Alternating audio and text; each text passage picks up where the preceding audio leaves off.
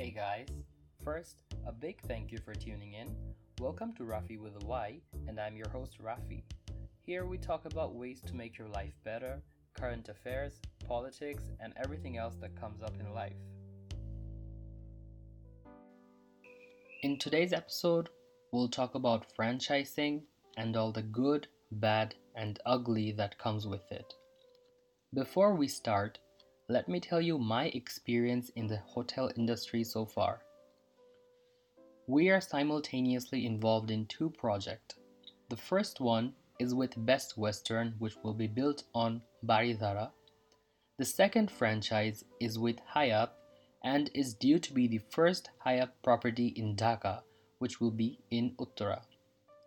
I have spoken to a lot of brands before finalizing with these two, and during a span of three years now, I've gotten to know how the ins and outs of these brands work, and also had the pleasure of developing a great professional relationship with lots of people from most of the brands. So, if you're thinking of bringing a franchise in Bangladesh, feel free to contact me for consultation. Now, getting back to the topic at hand, for those of you who are not up to speed, what is franchising? A simple definition would be that this is an arrangement where party one, as in the franchisor, grants party two, as in the franchisee, the right to use its trademark or trade name, as well as certain business systems and processes to produce and market a good or service according to certain specifications. So you would be the franchisee here, and the foreign brand that you wish to come to an agreement with will be the franchisor. The franchisee usually pays a one-time franchise fee plus a percentage of sales revenue as royalty. Before the discussion gets more complex, let me give you a few examples of hotels franchising in Dhaka. Westin and Pan Pacific are one of the most successful and proven examples of luxury hotels in the city.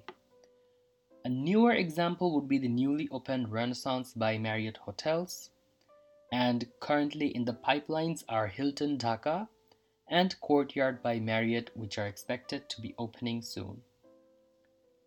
Now let's talk about the details of hotel franchising. What are the things you need to prepare beforehand, that is, before establishing contact with your franchisor? Keep in mind that established brands like Marriott, Wyndham, Hilton, and Hyatt all receive hundreds of franchising offers every day from all over the world. And since the first impression is the most important impression, you don't want to look unprepared and waste anyone's time. So these are the things you must have ready before contacting the brand. Number one, AutoCAD and P D F file of the entire project. This is basically the conceptual design of your project, which the brand will observe and suggest changes later on to match their specific brand requirements.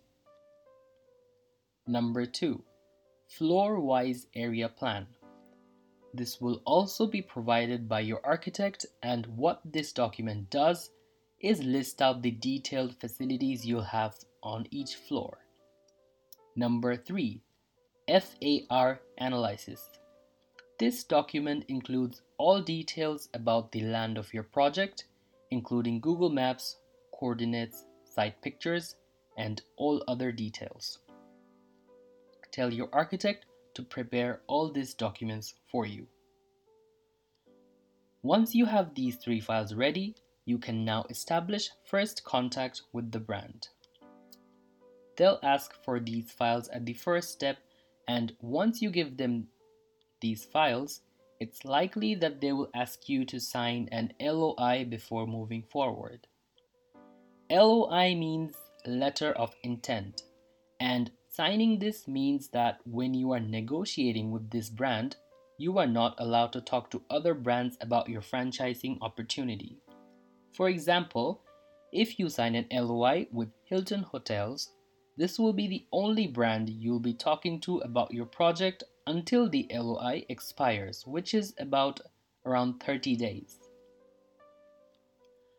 From this point onwards, let's assume you want to build a Hilton in Dhaka and you just sent your documents to them and signed an L O I with them.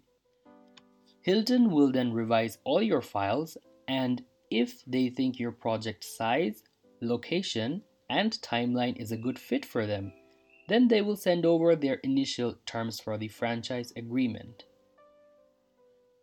Now you have an offer from Hilton, and you'll be an official franchisee of Hilton if you sign the document.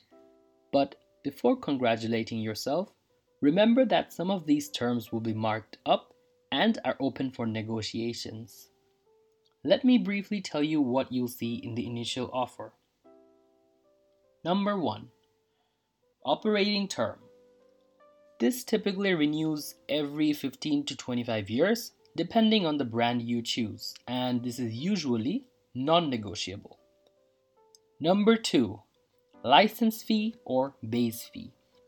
This is the base income for Hilton, and in this hypothetical case, expect this to be around one to three percent of your entire revenue, which means whatever money comes through all of the services you provide in your hotel, Hilton will take a cut of, let's say, two percent as a base fee. Number three, management fee.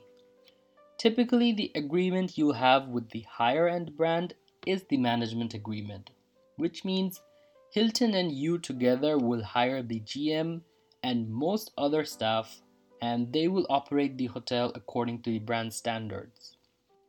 You will get a daily, weekly, quarterly, and yearly review.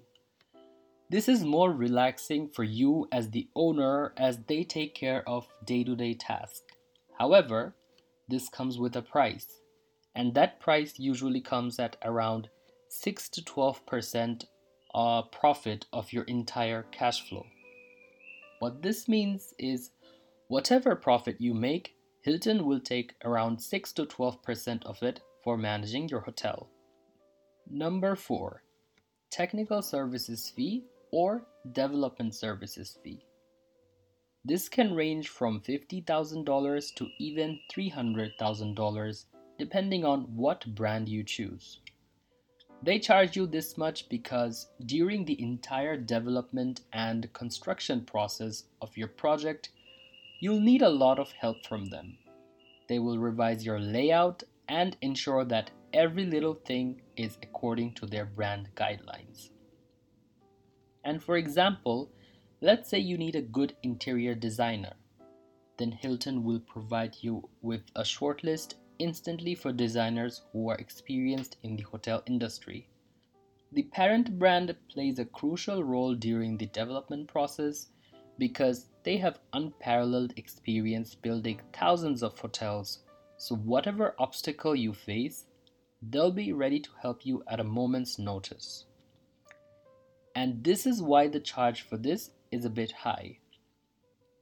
This charge is negotiable most of the time, so be sure to reduce this as much as you can before signing. Number five, F F and E reserve. This stands for Furniture, Fixture, and Equipment Reserves. And a Hilton property will typically charge you up to four percent of total revenue each year for this. This four percent will be in a separate bank account operated by the hotel, and this fund will only be used for new furniture, renovations, fixing anything in the property or any new equipment. Any amount not used will be carried over to the next annual year. This is very important for all hotels, as this fund ensures quick solutions to any day-to-day problems, starting from a quick change of a light bulb to entire renovations of room furnitures. Another thing to keep in mind is that this is always non-negotiable. Number six, marketing fee. This will be around one to two percent of total revenue. Hilton will use this money all over the world to market Hilton and keep their international brand image fresh and attractive for travelers. This will passively increase flow to all Hilton hotels all over the world. Number seven, reservation fee. This is usually around five to eight dollars per room, depending on which website your guest booked the room from. Number eight. Franchise fee. This only applies if you have a franchise contract.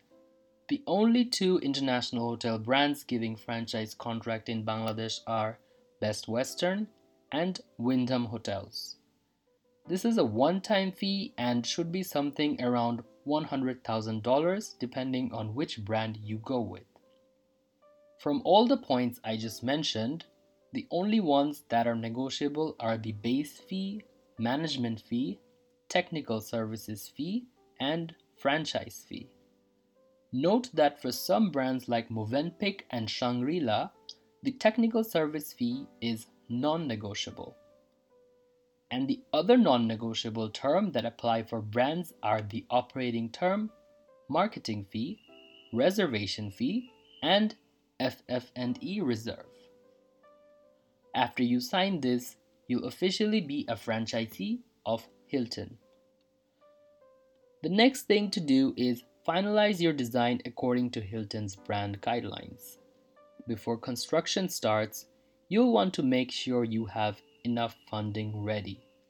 A brand like Four Points or Best Western can have an estimated cost of anything from sixty thousand dollars to eighty thousand dollars per room.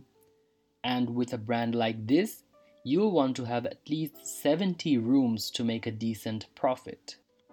And with brands like Hilton, Westin, and Hyatt, the per room cost will significantly go up to more than one hundred thousand dollars per room. How we calculate this cost internationally is the total estimated cost of a project divided by the total number of rooms. This estimated cost includes everything from exterior to interior. After you have your funding ready and design finalized, you can finally start the construction project, which should take anywhere between three to five years depending on the size of your project. That's it for today. We'll discuss the construction phase in another episode.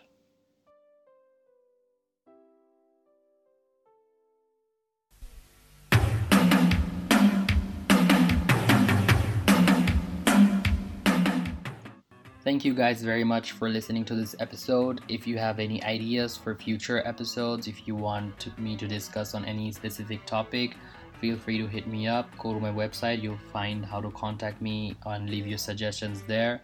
And hope you all had a great time. Peace.